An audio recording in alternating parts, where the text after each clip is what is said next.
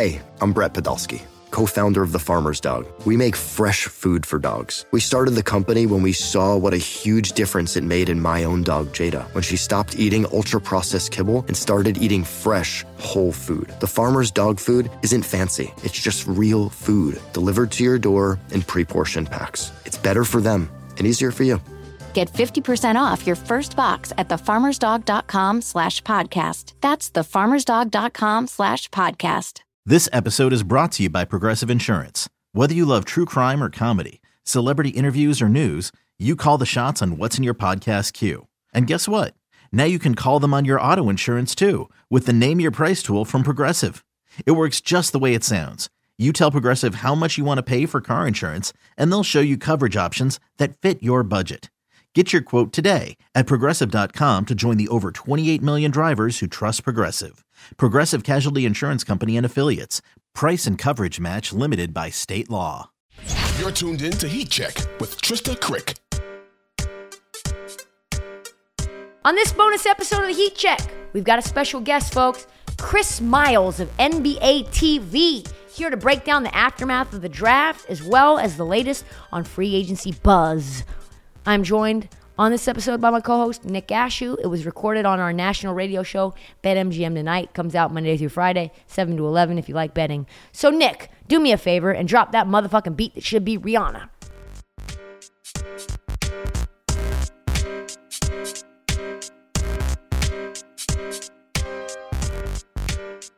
Chris Miles, N B A T V, jumps on with us. Let's let's start with Damian Lillard here. I... We, we've heard his name certainly mentioned, at least in whispers, for years. But it was always, no, no, he wants to stay, he wants to stay.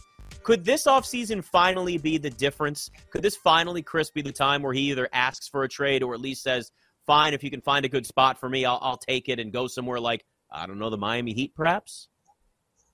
You know what this seems like when two couples are about to get a divorce, but everyone wants to keep their friends, right? That's what the Blazers and Damian Lillard are. They're like, I'm trying to keep the friends. I'm the good one here. I didn't, I didn't, I'm not the one that pulled the trigger on this. So you're my friend, right? N B A fans and fan base. That's what they're doing. Um, and I think we're starting to get to the point where one or the other is going to be like, you know what? I don't care what people think. I'm ready to move on. And it feels like the Blazers are there more so than Damian Lillard as far as saying it publicly. Um, like you said, oh, they're taking the billboard down. Really? Oh, they drafted the guy that's going to wear double zero, right? Like, oh, okay. And they, they're drafting your position and they are keeping guys, you know, who are showing signs to have value on the trade market. Like, think about it. If they were planning on keeping Damian Lillard, Anthony Simons, right? Someone you could get a veteran at a different position for. So you could kind of bring in Scoot Henderson and say you're doing this thing. Or Shaden Sharp had an excellent rookie year in the sense of like value on a trade market. If you were keeping name you and you were going to draft Scoot Henderson, then you could have moved those pieces and kind of got some veterans. John Collins on the market for two and a half dollars. Like, he went for a second rounder and Rudy Gay. Even I was like, wait, Rudy Gay has another year on his contract? Like, Rudy Gay is my age. What's going on here? You know what I mean? So it's like all of these things that if you're Dame, you're like, what is – we're not going to get – drafting these young guys. We're developing. Come on. Everyone knows it. We can all see it. And there are teams that would love to have Damian Lillard. And you know what? The N B A would love to have Damian Lillard on the East Coast. I'll tell you that much.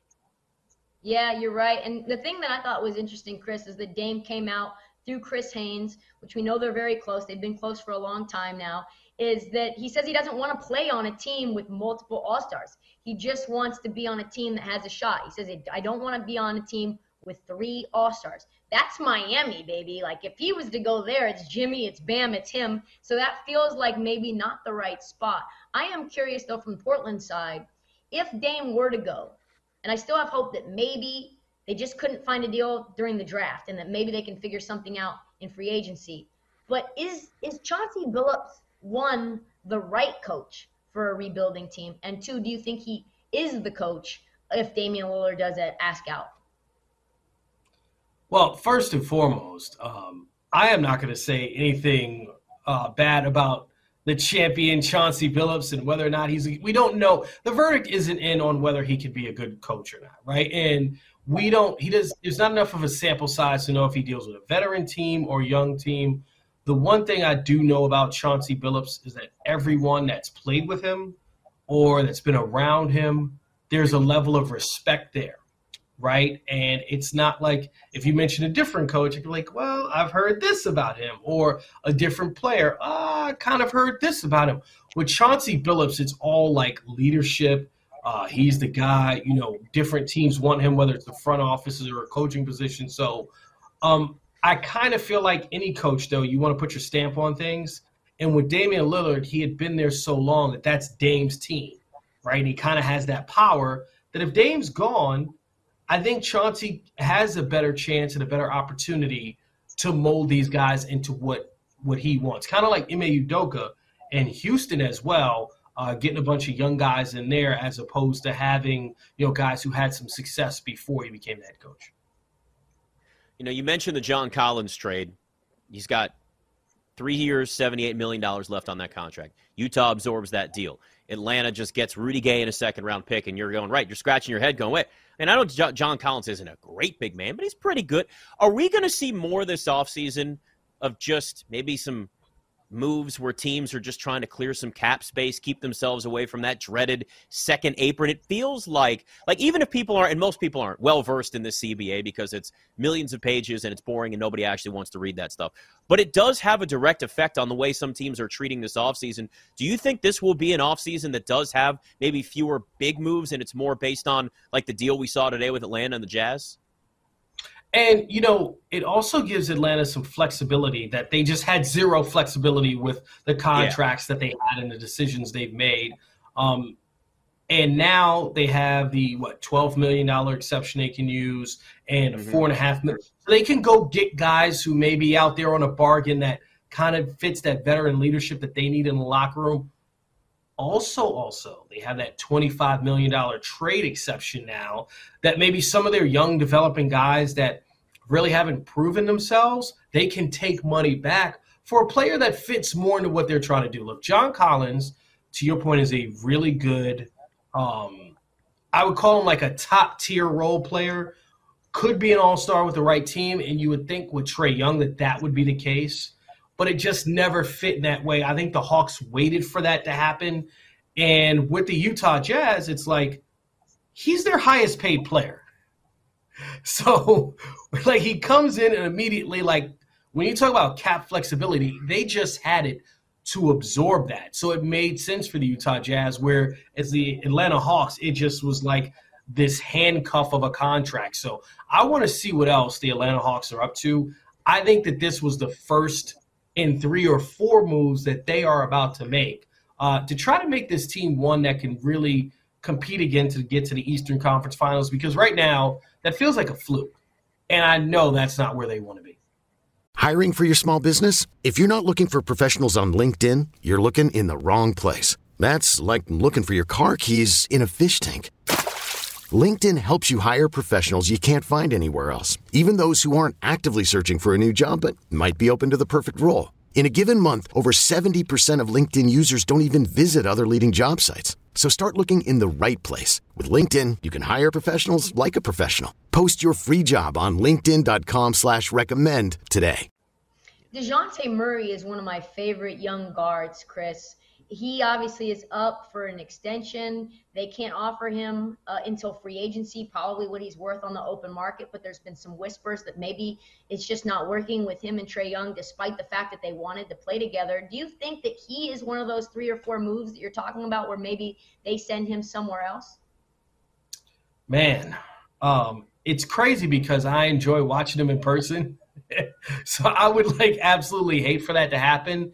And truly, when I watch uh, Trae Young and DeJounte Murray, I think for Trae, he's the perfect like complement slash backcourt mate that if he's moved, I just don't know how it works out, right? In the sense of, okay, so you move the defensive guard that can also put up big numbers and be an all-star as well, then what are you looking to put next to Trae Young? Um, so to your point, it would be more of a business decision if they think they can't re-sign him, that he's going to go elsewhere and they won't get anything for him, um, which would be really sad. So I guess objectively, looking at the Atlanta Hawks, I hope that doesn't happen for them. I hope that they're able to keep him, that it works out between he and Trae Young, because I do think that the way that they play should complement each other more than it did this year. Talking to Chris Miles, N B A T V, uh, Warriors and Chris Paul. It just sounds weird. It's going to look weird. Uh, it's going to take some time getting used to. And there's also some of the extracurriculars, right? Steph saying it's not twenty fourteen anymore to Chris Paul, and then Draymond's got some beef with him, and then he had the, the fake laugh to Steve Kerr. I, it, is this going to be one of those situations where when it's all said and done, everybody gets in there, kind of just puts it all aside and says, we're trying to win a championship? Or did you kind of look at this and go, wait, wait what? How, how in the world is this all going to mesh when it's all said and done? What year is it again? Like, yeah, well, it's not twenty fourteen. I know that. Yeah, and it's it, to your point, right? Guys on that twenty fourteen team, like one of them works with me, Jamal Crawford.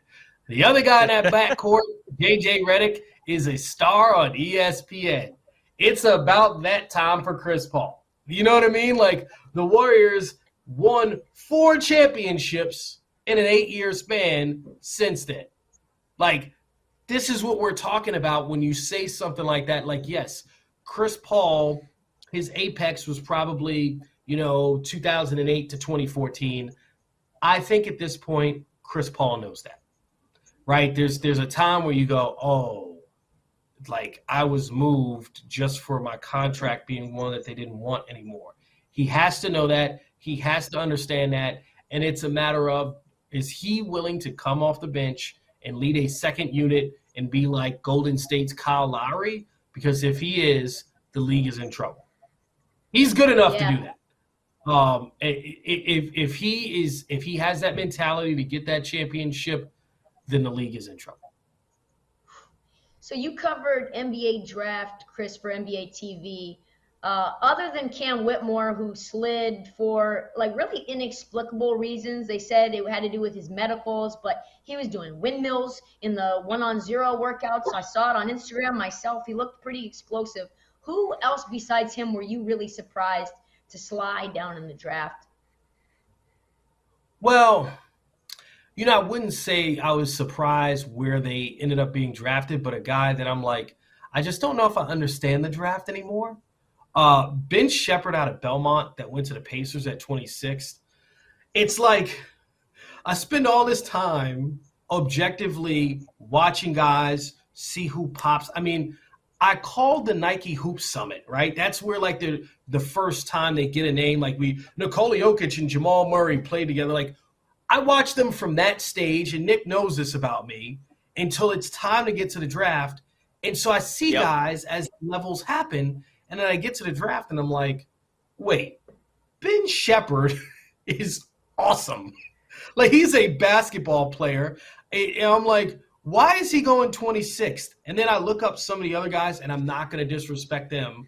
And I'm like, they play the same position. They're not as good. What is happening? Is it a an age and upside? Because I see this every year, and I see guys get drafted, and they just, like, never, never make it.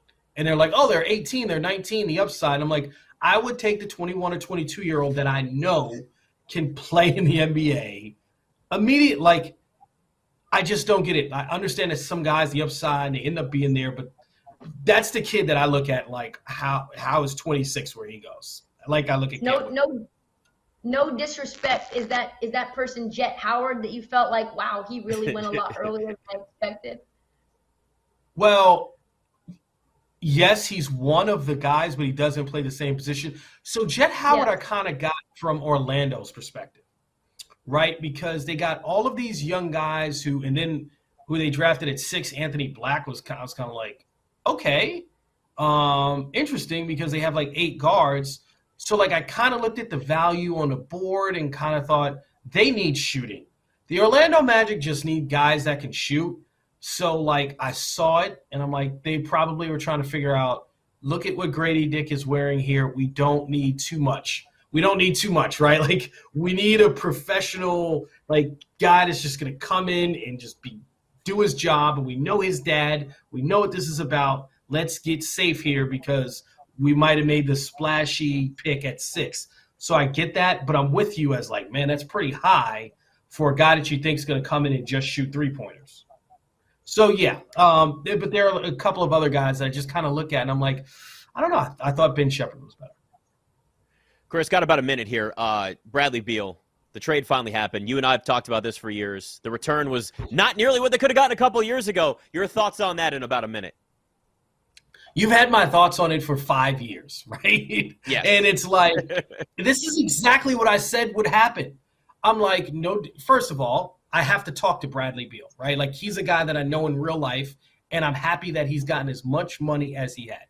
Having said that, I'm like, why, Wizards, are you signing him to these con- – like, once you dealt John Wall and then you had Russell Westbrook that next season, it didn't work out.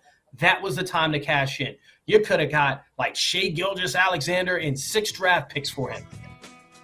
Instead, you got uh, Landry Shamet and second-round picks.